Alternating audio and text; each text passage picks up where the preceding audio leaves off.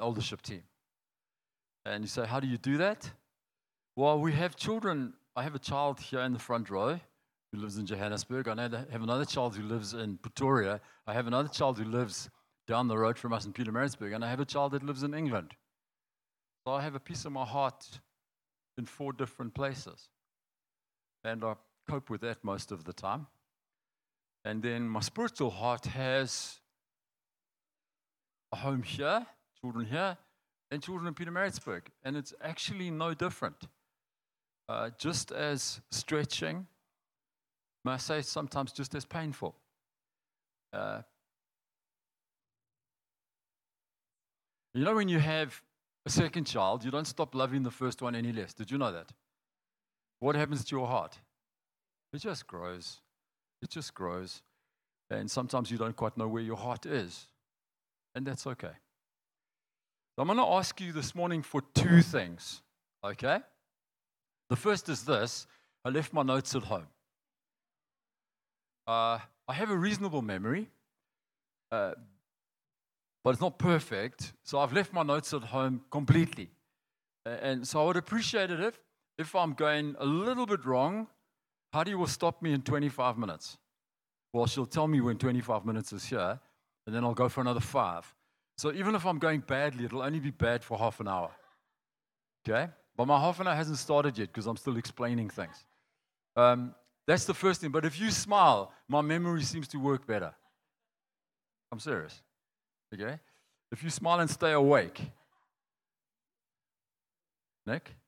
A big stretch for you actually from the south, but if you can stay awake, because they probably had a late night last night, but if you can smile, that helps. The second thing is, we're starting a new series today called Children Who Change the World. I think I got it right because I left my notes behind. It is the right title, eh? Children Who Change the World. And and okay, this is not a series on how to raise children. It's not a parenting course. It's not a series on how to raise children. It's a series on how God is raising his children. Very different.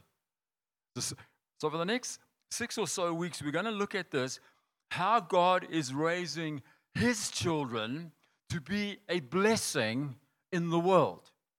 You know that it has always been God's intent God's purpose and God's plan to bless the world through his family.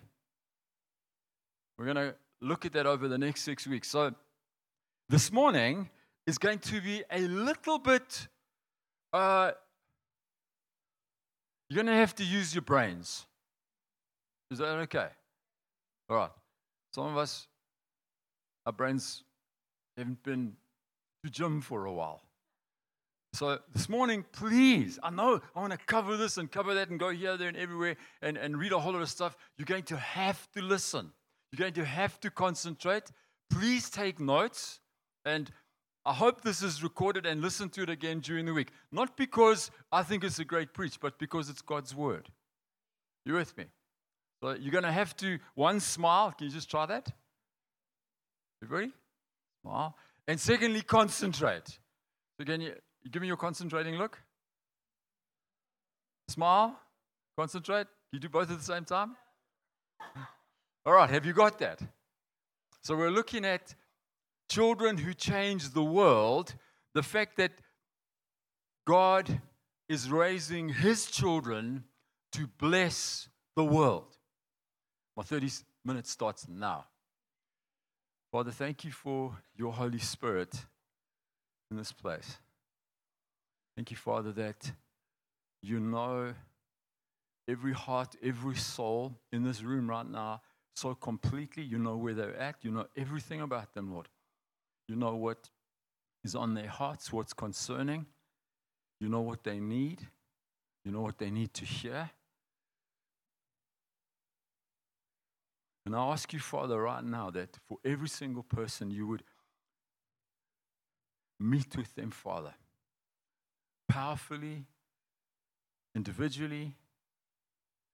Father, where there is healing needed, where there is relational restoration needed, where there is peace needed, where there is salvation needed, where there is deliverance needed, where there is prosperity that is needed. Come and do that. The glory of your name. And I ask you, Father, for myself that you would help me. Please give me the grace to bring this word in Jesus' name. Amen. So, can you put your find three places in the Bible? Genesis chapter 12, Genesis chapter 29, and Genesis chapter 35. So, it's the first book of the Bible. Okay? Three places. Chapter 12, chapter 29, chapter 35. Those are we're going to look at those three uh, verses in those three chapters today. Going back to Genesis chapter 12, which is where this, this nature of God to bless. Isn't that incredible, friends, that it is the nature and the intent of God to bless? We're going to go back in the Bible to where that picture starts. And it starts in Genesis chapter 12. Actually, we're going to go back just a few verses to chapter 11 from verse 31. Terah, father of Abraham, took his son Abraham, his grandson Lot, son of Haran, and his daughter in law Sarah, the wife of his son Abraham. Together they set out from Ur of Chaldeans, which, by the way, is in present day southern Iraq, to go to Canaan. When they came to Haran, Haran is sort of like the eastern part of Turkey, they settled there. Chapter 12, verse 1. Then the Lord said to Abram, Go from your country, your people, and your father's household to the land that I will show you. I will make you into a great nation, and I will bless you. I will make your name great, and you will be a blessing. I will bless those who bless you. Whoever curses you, I will curse, and all peoples on the earth will be blessed through you. How many of you get from that that it's the nature of God to bless. How many of you get from that that the blessing of God comes into the world through his family? So we have Terah. I don't know why God chose this family of all the nations on the earth at the time, but he chose this family. So we have Terah. Terah has a son called Abraham, who has a wife called Sarah, and they give birth to, well, she gives birth to Isaac. Isaac has a wife called Rebecca, and she gives birth to twins, Jacob and Esau. Jacob has two wives. One is called, they're sisters. You can imagine their relationship. Okay? Has two wives. One is called Leah, and one is called Rachel. And between the two of them, and a little help from their friends. All right, go and read the story. They have, he has 12 sons Reuben, Simeon, Judah, Levi, Dan, Asher, Naphtali, Issachar, Gad, Zebulun, Joseph, Benjamin. Thank you. Without notes, eh? I got a good short term memory. So, have you got that picture? Abraham, Isaac, Jacob and his 12 sons. And through these 12 sons, through this family, blessing comes to the entire planet. And that promise of God to bless is what you and I are living in today. Now, here's the thing the story of blessing is a story of grace. Did you know that Sarah was barren? Did you know that Rebecca was barren? And did you know that Rachel was barren? All three wives through whom the blessing would come were barren. Don't you often feel that when, that when blessing is expected and you know blessing is coming, everything seems barren? Isn't it crazy? I mean, what are the chances of this family that through which God is going to bless the world that all three wives can't fall pregnant? The work of grace, friends. Secondly, Abraham is okay. He's not actually such a model son of God. Abraham did some really stupid things. Isaac also did some really stupid things. Jacob was also pretty stupid. And then they have these 12 boys. And these 12 boys are anything but perfect. Anything but perfect. And yet, somehow, the blessing of God is still able to flow into the world. They're still able to carry His grace, His glory, His gifting, and His goodness into the world despite their imperfections. And, friends, I look in the mirror and I think, God, how can you use me? Seriously. You know, there's only one verse in the Bible I disagree with. And that's where Paul claimed he was the worst of sinners. Because honestly, I think I'd give him a run for his money. The fact that God, there's another scripture in 2 Corinthians chapter 4, which says this We have the treasure of God's glory and gospel in jars of clay to show that the transcendent power belongs to God and not to us. And friends, I don't know about you, but I feel when you look, when God looks at me, there's so much more glory than clay. The message puts it like this: We have this precious, precious message in the unadorned clay pots of our ordinary lives. Isn't that beautifully put? We carry the message of God. We carry this blessing in the in the clay pots of our ordinary lives. Friends, you and I are very ordinary. And yet it is still God's will to bring blessing to the world through us, His children. So, what we're going to do over the next six weeks is we're going to look at some of these 12 boys, not all of them, just some of them, because you know that in the Bible, names are very significant. And we're going to look at some of these names to help us understand what kind of people we ought to be. The first son was Reuben. The last son was Benjamin. So read this with me. Go to Genesis chapter 20. What did I say? 29. And by the way, thank you for at last a Bible with big writing. This is amazing. I want to take this Bible home. Okay, go and read the chapter. It's quite a, I mean, if they made a Netflix series of Genesis 29, it would put, it would need a rating on it. So, when the Lord saw that Leah was unloved, he opened her womb. Verse 32 So Leah conceived and bore a son, and she called his name Reuben. Not the word Reuben literally means? see a son. That's what it means. See a son. Reuben. Ben, see a son. Yesterday, Hards and I were at a wedding, and we saw a couple from our church that we haven't seen for some time, and they've just given birth. So they arrived there with little four week old Caleb. What do you think they said to us? Come and see our son. That's what you do when you have a child. You say, See our son. Go to Genesis chapter 35, a few verses on.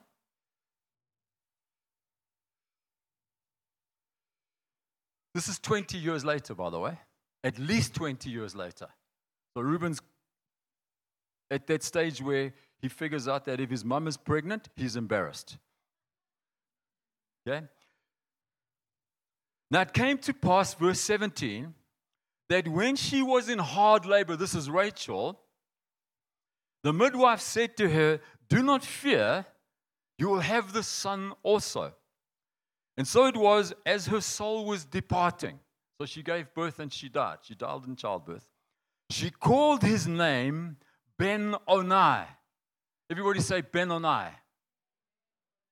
You know what Benoni means? Son of my sorrow. She's dying in childbirth. She's, she's had a very She hasn't had the easiest of lives. And as she gives birth, her last words are name him Ben Onai, the son of my sorrow. But his father called him Benjamin, the son of my right hand. Okay? First son, Reuben. See, I have a son. Second, last son, Benoni. We don't often look at that name. Benoni, the son of my sorrow, who his father immediately named or renamed Benjamin, the son of my right hand. We're going to look at these two names because they say something about you and I. See a son, the son of my right hand, the one whose name has been changed from son of sorrow son of my right hand. Can you stay with me a bit? How many of you know that when a person repents and is saved, the whole of heaven rejoices? You know that.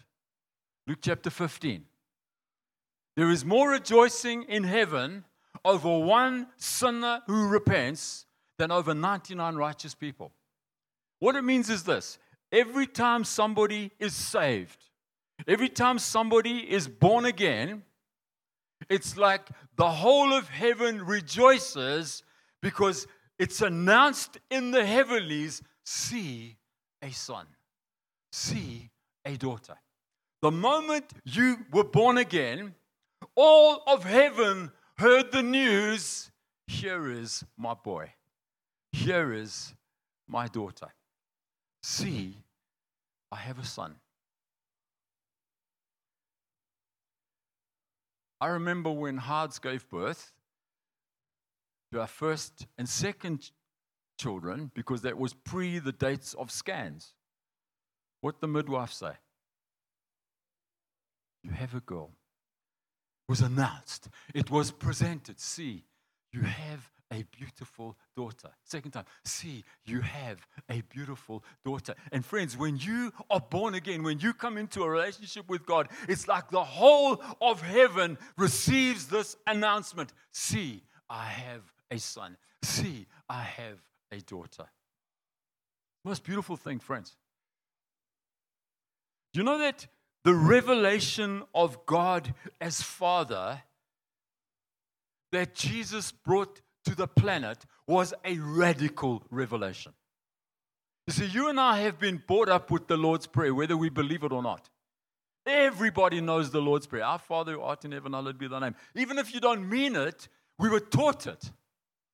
But when Jesus taught those words, when the disciples came to him in Matthew 6 and say, Teach us how to pray. And he says, When you pray, pray like this Our Father. It was radical. Because in the Old Testament, you never addressed God as Father, you addressed him as Adonai.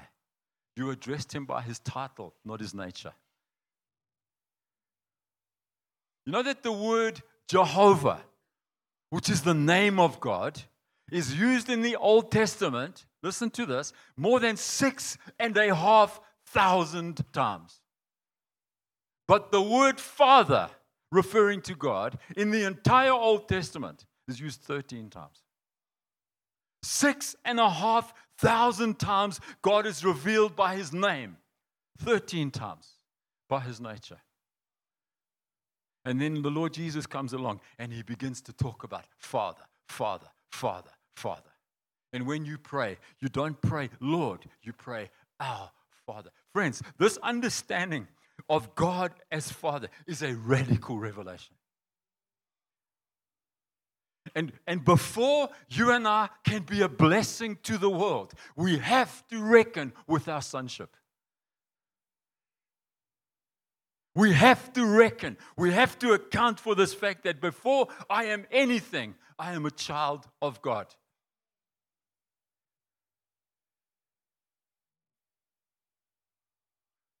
Be honest with you, friends. It's the revelation of God that I personally struggle the most with.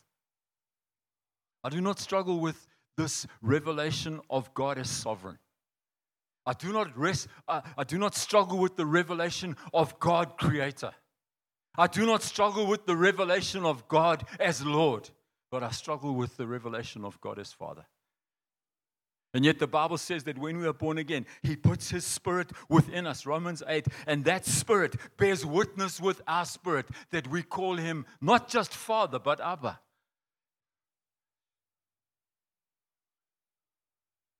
I don't know about you, but, but that's the revelation of God, as simple as it is, that I struggle the most with. Just to know that God is my Father and I'm His child, and He somehow smiles at me. I want to take you to three scriptures. And hopefully, they will bring a revelation of our sonship. Friends, if you and I do not reckon with our sonship and we only reckon with our servanthood, we will not carry blessing to the world, we will carry religion. Can I say that again? If you and I have not reckoned with our sonship, but have only grasped our servanthood, we will not carry blessing to the world, we will carry religion. We will carry a whole bunch of do's and don'ts.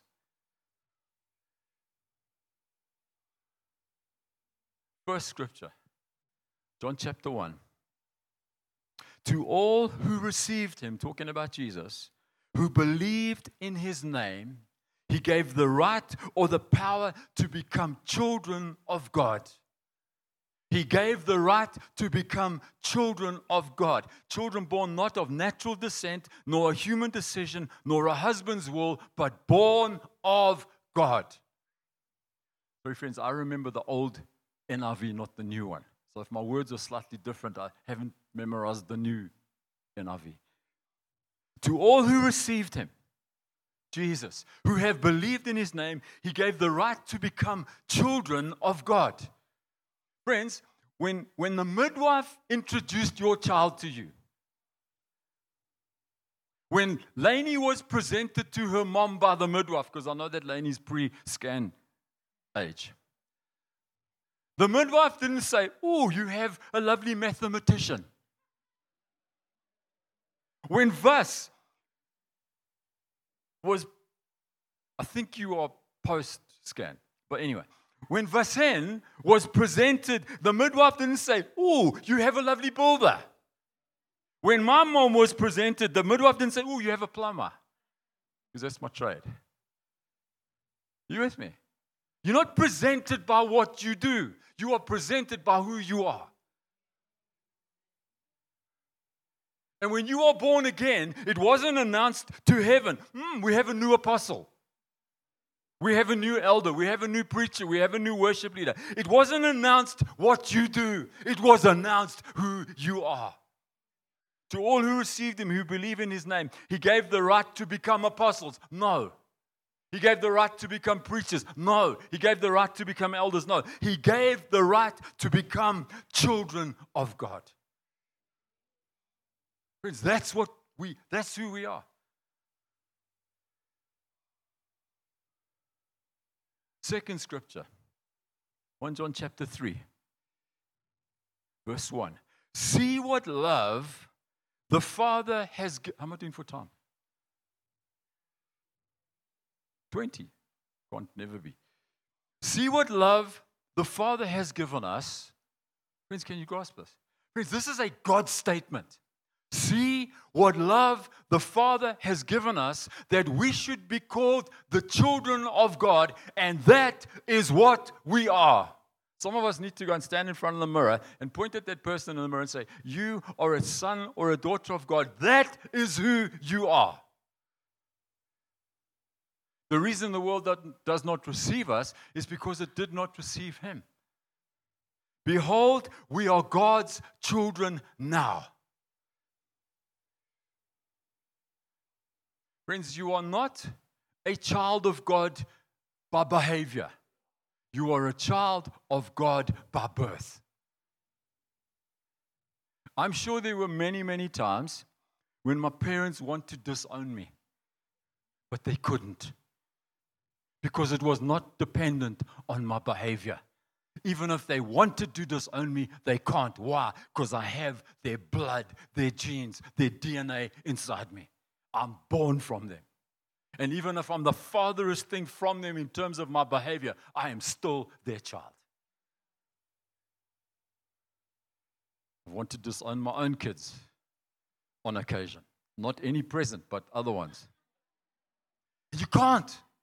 You, even though, many of you know, you know, kids, you get embarrassed with your parents, don't you? Not half as much as they get embarrassed by you. All kids are, oh, Mom, you're embarrassing me. Dad, Philip, guys, do you know how much you embarrass your parents? Seriously. They never disown you. Why? They can't. They cannot disown you because they're born from you. And friends, you and I are born of God. Born of God. Even if we do nothing to reflect Him. In fact, even if we do everything to reflect otherwise, we are born of God. Scripture number three. Luke chapter 3, verse 22, the Lord Jesus comes out of the water of baptism. And it says, "In a voice, and the Holy Spirit descended on him in bodily form as a dove. And these words were spoken You are my son, whom I love. With you I am well pleased. Isn't that incredible? Friends, here is the perfect father speaking to the perfect son. If ever there was a son who didn't need affirmation, please hear me. If there was a son who didn't need affirmation, it was Jesus. Because I and the Father are one. But if God the Father saw the need to affirm the perfect Son, the Son who didn't need it, how much more does that affirmation hang over you and I? You're my son, you're my daughter, whom I love. With you I'm well pleased. Friends, you know there's a difference between love and pleasure? Love is a duty. Love you can't help. You can't help love your child. But jeepers, you, they don't always make you smile. I mean, even if I don't want to love my kids, I can't stop. It's like in there. Pleasure is different. Pleasure means my mom and dad smile at me. My mom and dad are happy. They don't just love me, they're happy. And God says over your life, to my son, my daughter, whom I love, I'm pleased with you. I, I, I never ever doubt that God loves me, but I do doubt that He smiles. The affirmation of God is, is both one of I love and I smile. So, friends, as you look at these names, Reuben, see, I have a son, see, I have a daughter. Grasp, pursue, lay hold of, immerse yourself into this incredible amount of scripture that affirms you as his son and as his daughter. My second point, which I'm going to have to be really quick about, I want to take these three names Reuben, Benoni, and Benjamin and look at how they describe Jesus. Because Jesus is the Reuben, Jesus is the Benoni, and Jesus is the Benjamin. First of all, see a son. Jesus, the fulfillment of Reuben. We've just celebrated Christmas. Matthew chapter 1 tells us that Joseph, the husband of Mary, at that stage just the fiance, finds out that Mary is pregnant and he knows it's not his. How many of you know that's awkward? How many of you know that this was a difficult thing for Joseph to navigate? And it says that while he was asleep, he had a vision, an angel spoke to him and said this Joseph, do not be afraid to take Mary as your wife, for that which is conceived in her is of the Holy Spirit. She's going to give birth to a son, and you are to call his name Jesus. The angel comes to Joseph and says, See, you are going to have a son. He is the fulfillment of Reuben in Luke chapter 1, Mary, who is the virgin, who suddenly finds herself pregnant. Can you imagine how complicated that is? Seriously, friends, we read these stories so quickly, but think about it. She's a virgin, and suddenly she's pregnant. And it wasn't 2024 where weird things happen. and the angel Gabriel appears to, her, appears to her and says, Do not be afraid. You have found favor with God. Behold, you will conceive, and you will give birth to a son, and you will call his name Jesus. And he will be great, and he will be called the Son of the Most High. See, Mary, you are going to have a son. And the message of Jesus to the world is Behold the Son of God. Why was Jesus taken to, the, taken to Calvary by the high priests? Because he claimed to be the Son. Jesus is the fulfillment of Reuben. But, friends, Jesus is also the fulfillment of Benoni, the son of my sorrow. Isaiah chapter 53 says this He was despised and rejected by men, a man of sorrow, familiar with suffering. Like one from whom men hide their faces, he was despised, and we esteemed him not. Surely he took our sorrows and carried our griefs, yet we considered him stricken by God, smitten by him, and afflicted. But he was pierced for our transgressions, he was crushed for our iniquities. The punishment that brings us peace was on him, and by his wounds we are healed. A man of sorrows, friends. Our Lord Jesus Christ, the Savior of the world, was the Son of sorrow. When Jesus was 40 days old, Luke chapter 2 tells us that he was presented by his parents in the temple, and an old man called Simeon came up. And it had been promised to Simeon that, that he would not die until he saw the, the Lord's Messiah. And this old man comes into the temple, and it's revealed to him by the Holy Spirit that he has arrived. And it says he took Jesus in his arms, this little 40 day old boy. And he said to the Lord, Lord, now let your servant depart in peace, for my eyes have seen the salvation that you have prepared in the sight of all people. And carries on and says that, that he blessed him. And he said that, that this son has been appointed for the fall and rising of many in Israel, and a son that will be spoken against or opposed. And then he turned to Mary and he said, And a sword will pierce your own soul there is a Benoni about this boy, the son of sorrow. And then, how is Jesus our Benjamin, son of my right hand? You know that when we talk about right hand as human beings, it's about, it's about location. See, this person's on my right and this person's on my left. They're located on my right, they're located on my left. But when the Bible speaks about right hand, it's not about location, it's about position. And so when the Bible says that Jesus is seated at God's right hand, it's not that Jesus is on this side and somebody else is on that side. It's that Jesus has, has the position, the authority. It's like, it's like he's with the Father. He's in the Father. He is the Father. It's about position. Have you got that?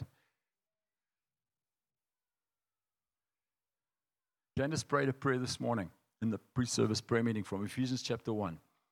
I keep asking the God of our Lord Jesus Christ, the glorious Father, to give you the spirit of wisdom and revelation that you might know him more.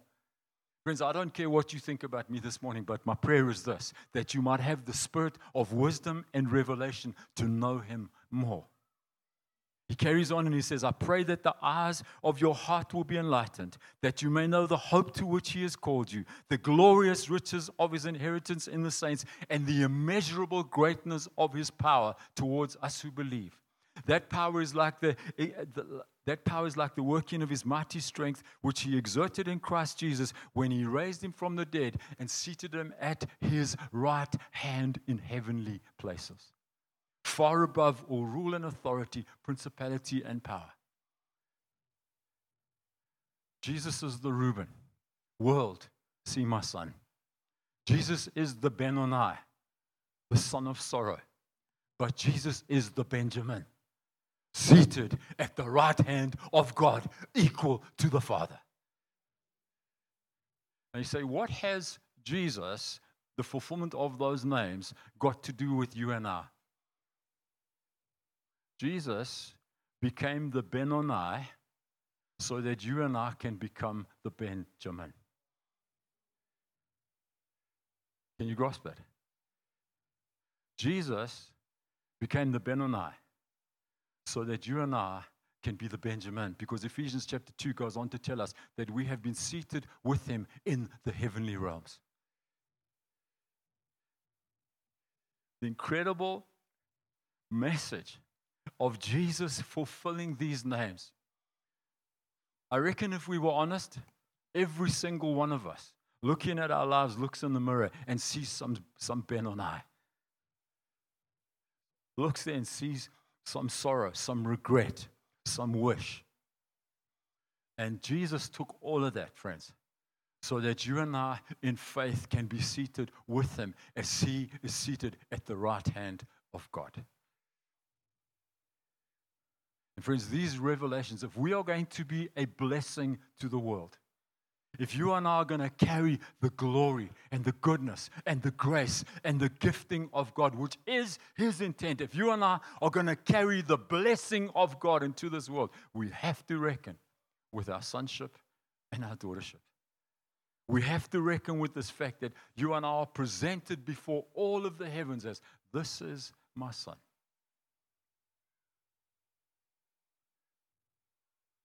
This is my daughter. Never seen a parent present their children that wasn't proud. I've seen parents present children.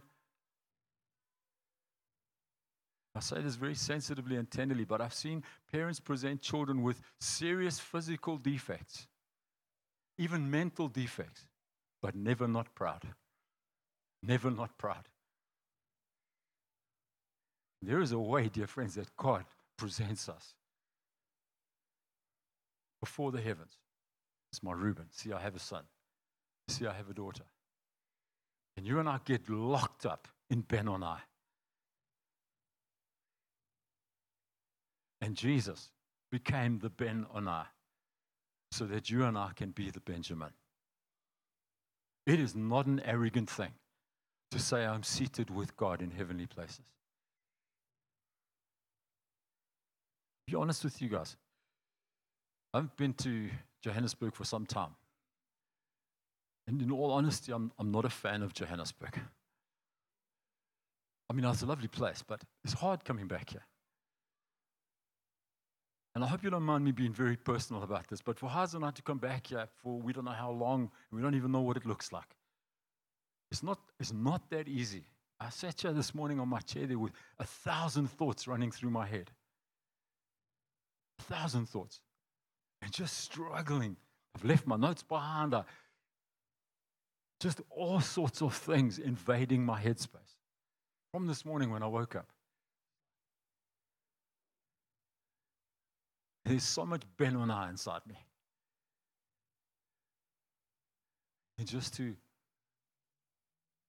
but Lord, I'm seated with you. Seated with you. And do this. You know there's, can I go on for just two more minutes? I know I'm well over my time. You know there's a difference between a statement of fact and a statement of faith? You know that?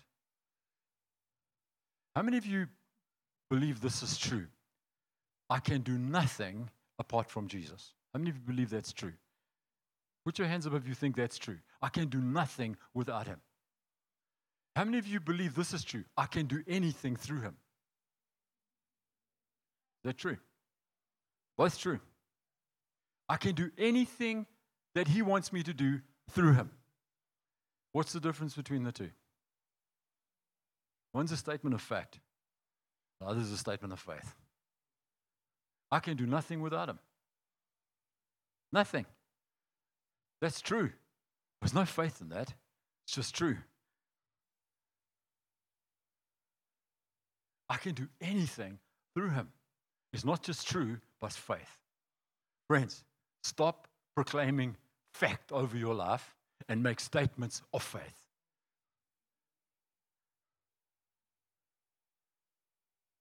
It doesn't actually help you to remind yourself that, that you can do nothing without Him. Unless you're arrogant and proud, in which case it's probably good. But it doesn't help you do anything. But when you say, you can do anything through Him, statement of faith. In friends, 2024, for us as a church, for you as an individual, needs to live on statements of faith, not statements of fact. Lord, this thing that you've called me, this thing, this place, I'm, I can do it. Stop confessing what you can't do without Him and confess what you can do through Him. Say that again. Stop confessing what you can't do. I can't remember what I said, but that thing that I said, remember it.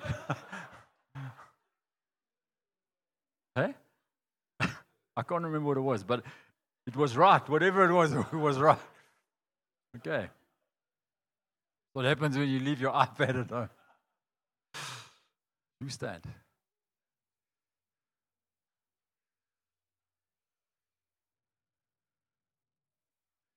Guys, please can I ask you, not for my sake,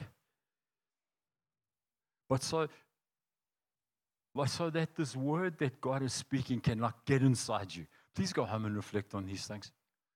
Please go home and look at Genesis 12. Please go home and look at Genesis 29. Please go home and look at Genesis 35. Please take those scriptures that we've looked at today that speak of our sonship.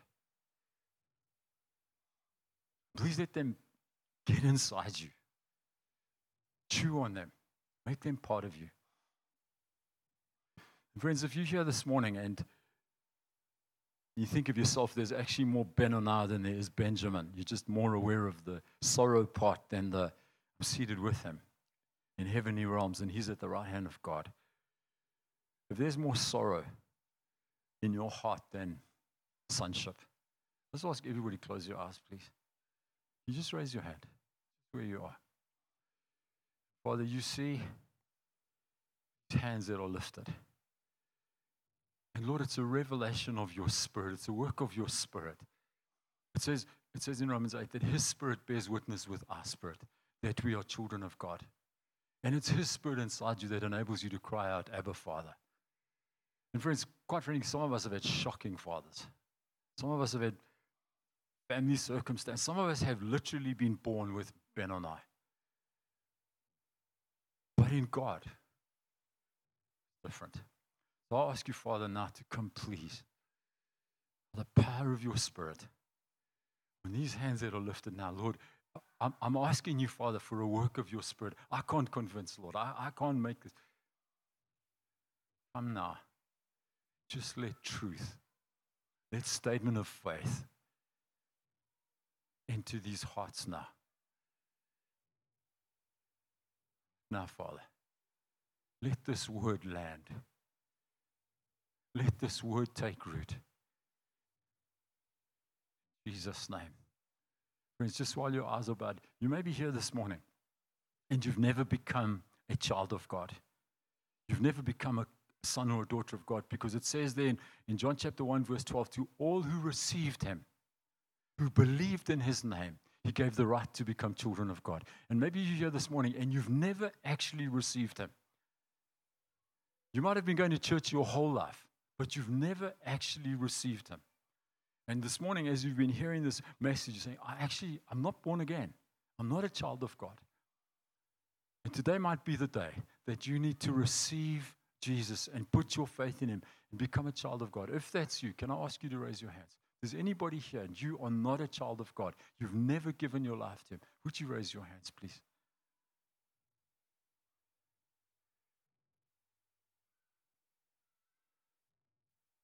I'm going to lead you in a prayer right now. And I ask you to pray this in your heart. Lord Jesus Christ, you said in your word that if I receive you and I believe in you, you make me a child of God. And Lord, I don't understand everything about you. I don't know everything about you. But with my heart now, I receive you. I receive you, Jesus, as Lord. I receive both who you are and I receive what you've done. And I believe in you. And I put my faith in you. And I open my heart to you now to live within me, to reign within me. Fill me with your spirit from this moment. In Jesus' name. Amen.